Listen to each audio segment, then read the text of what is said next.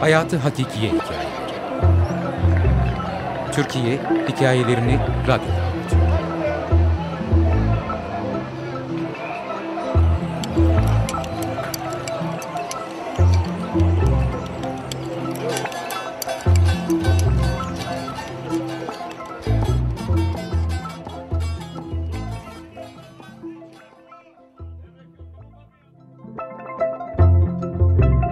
Oklava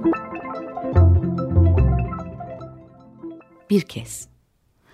Evet sadece bir kez babamdan dayak yedim. O kadar kızgın olduğunu daha önce hiç görmemiştim. Ablamla birlikte o yıllarda her çocuğun yaptığı gibi tatil günlerinin büyük bölümünü sokakta oynayarak geçiriyorduk. Sadece iki yasağımız vardı. Sokaktan uzaklaşmamak ve bahçeli apartmanımızın iki yan parselinde bulunan camide oynamamak. Kaybolmaktan korktuğumuz için birinci yasağa harfiyen uyuyorduk ama ikincisi için aynı şeyi söyleyemeyeceğim. Caminin bahçesi bizim için adeta bir luna parktı. En yakın arkadaşımın evinin bahçesiyle komşu olan istinat duvarında beton henüz kurumamışken oyuklar açılmıştı. Bu oyukları tırmanma duvarlarının tutamakları gibi kullanarak kendimizi diğer tarafa kolayca atıyorduk. Aslında caminin her tarafı yasak değildi. Giriş kapısını kullanarak abdest alınan ve namaz kılınan ana mekana gitmemize izin vardı. Yasak olan bölüm sık ağaçların bulunduğu mezar taşlarıyla dolu olan bahçeydi. Bir de çevre duvarları. Tırmandığımızın haricindeki duvarlar kalın ve örme taştandı. Bu duvarlar yer yer alçalıyordu ve böylece üzerine çıkabiliyorduk. Yükseldiklerinde rampa halini alan duvarların üstünde koşarak caminin çevresini turluyorduk. İşte en yasak olan da buydu. Dengemizi kaybedip düşmemiz işten bile değildi. Annemin ve babamın bizi defalarca uyardığını hatırlıyorum. Kızdılar olmadı, bağırdılar olmadı, sakince anlattılar olmadı. Mezar taşları arasında oynarken takılıp düşebileceğimizi, kimi zaman sarhoşların ağaçlık alanda saklandığını, çevre duvarlarından düşüp yaralanabileceğimizi bizim de anlayabileceğimiz şekilde açıkladılar. Gene olmadı. Caminin duvarlarının yüksek kısmından aşağı doğru koşmaktan daha zevkli hiçbir şey yoktu. Bütün bunlardan sonra bizi yine camide oynarken yakaladığında babamın tepkisi farklı olmuştu.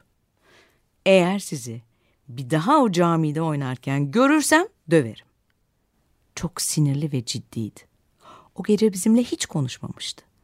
Ablam da ben de dayak yemeyeceğimizden emindik. O zamana kadar edindiğimiz deneyimlerden, onları çıldırtsak bile ıskalaması için atılan terliklerden ya da babamın işaret parmağını bükerek sanki kapı çalıyormuş gibi kafamıza hafifçe vurmasından öte bir ceza görmeyeceğimize inanıyorduk. Ablamla biz buna Tin adını vermiştik. Bu defaki kızgınlığının farklı olduğunu kavrayacak yaşta değildik. Çünkü söz konusu olan yaramazlık değil, kendimize ciddi zararlar verme tehlikesiydi. Yazın sonlarına doğruydu. Hava henüz kararmamıştı. Eve girmeden önce günün son demlerini yaşıyorduk.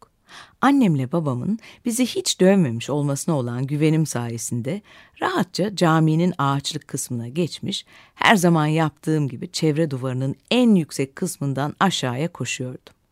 Babam o gün eve erken gelmişti. Beni görmemesine imkan yoktu. Her gün uzun süre çalıştığı için onu çok özlüyor, onu gördüğüm ilk anda yerimde duramayıp zıplayarak sevinçten bağırıyordum. O gün de öyle oldu. Nerede olduğumu, ne yaptığımı unutmuş gibiydim. Artık babam gelmişti. Ellerini yıkayacak, üstünü değiştirecek ve annem sofrayı hazırlayana kadar ilk oyun seansımız başlayacaktı. Eğer çok yorgunsa oyun yerine beni kucağına oturtarak bir hikaye anlatacaktı. Bazen de günümün nasıl geçtiğini ayrıntılarına kadar anlattırarak karşısında büyük bir adam varmış gibi sohbet ederdi.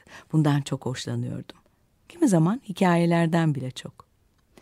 Geçireceğim bu güzel dakikaların hayaliyle cami duvarında olduğumu unutmuş, beni görebilmesi için çığlık atıyordum. İlk dayağıma davetiye çıkardığımın farkında değildim. Beni gördü ama yüzü her zamanki gibi değildi. Gözleri ateş saçıyordu. Bir şeylerin ters gittiğini hala anlayamamıştım. Belki de bunda yüz ifadesi ve gözlerinin tersine sesinin çok sakin çıkmasının etkisi vardı. Ablanı da çağır, hemen eve gelin. her şeyden habersiz tamam demiştim. Caminin ağaçlık kısmında oynayan ablama haber vermeye giderken bizi yemek için çağırdığını sanmıştım. Eve girdiğimizde babamın yüzündeki ifade değişmemişti ve sesi hala sakindi. Salona girdiğim ilk anda elinde oklava olduğunu fark edememiştim. Galiba arkasında saklıyordu. Ben size bir daha camide oyun oynamak yok demedim mi? Artık oklavayı saklamıyordu. O anda kafama dank etti. Sanırım ablam da ne olduğunu işte o zaman anladı. Tam yalvarıp yakarmaya başlayacakken oklava kalktı. Havada çaldığı ıslığı duydum. Kalçamla bacağımın üst kısmına denk gelmişti. Acıyla bir çığlık attım. Gözlerimden yaş akarken bir ıslık daha duydum. Kendimi sıkmış darbenin gelmesini beklerken ablamın çığlığıyla gözümü açtım. İkinci oklava onaydı ve hemen hemen aynı noktaya isabet etmişti. Bir daha gidecek misiniz? Hayır babacığım, asla babacığım. Oklavanın bir daha kalkmaması için dil dökmeye başlamıştık. Bizim o halimizden çok etkilenmiş olacak ki Öfkesi gitmiş, yerini yoğun bir pişmanlığa bırakmıştı. Bizim gözlerimizden yaşlar akıp acıyan kalçamıza ovuşturmamıza daha fazla bakamadı ve hemen evden çıktı. O çıkar çıkmaz annem babamın otoritesini sarsmayacak şekilde bizi teselli etti. Babam birkaç saat sonra geldiğinde yüzündeki o ifade silinmişti. Her zamanki akşam oyunlarımızı oynamış, tekrar mutlu bir aile olmuştuk. O günden sonra Caminin bahçesinde bir daha asla oynamadık. Bahçeye topumuz kaçtığında bile önce annemden izin alıyor, topumuzu sonra almaya gidiyorduk. Evimizdeki oklava da bir daha yapılış amacından farklı olarak kullanılmadı. Biz acısından korkmuştuk. Babam da bizim gözlerimizde yaş görmekten.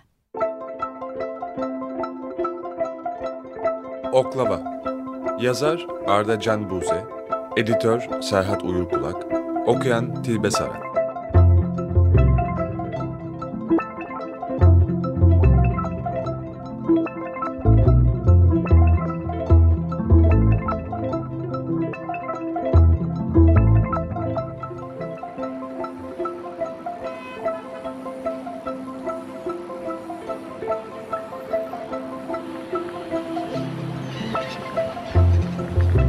Hayatı Hakikiye Hikayeleri Türkiye hikayelerini radyoda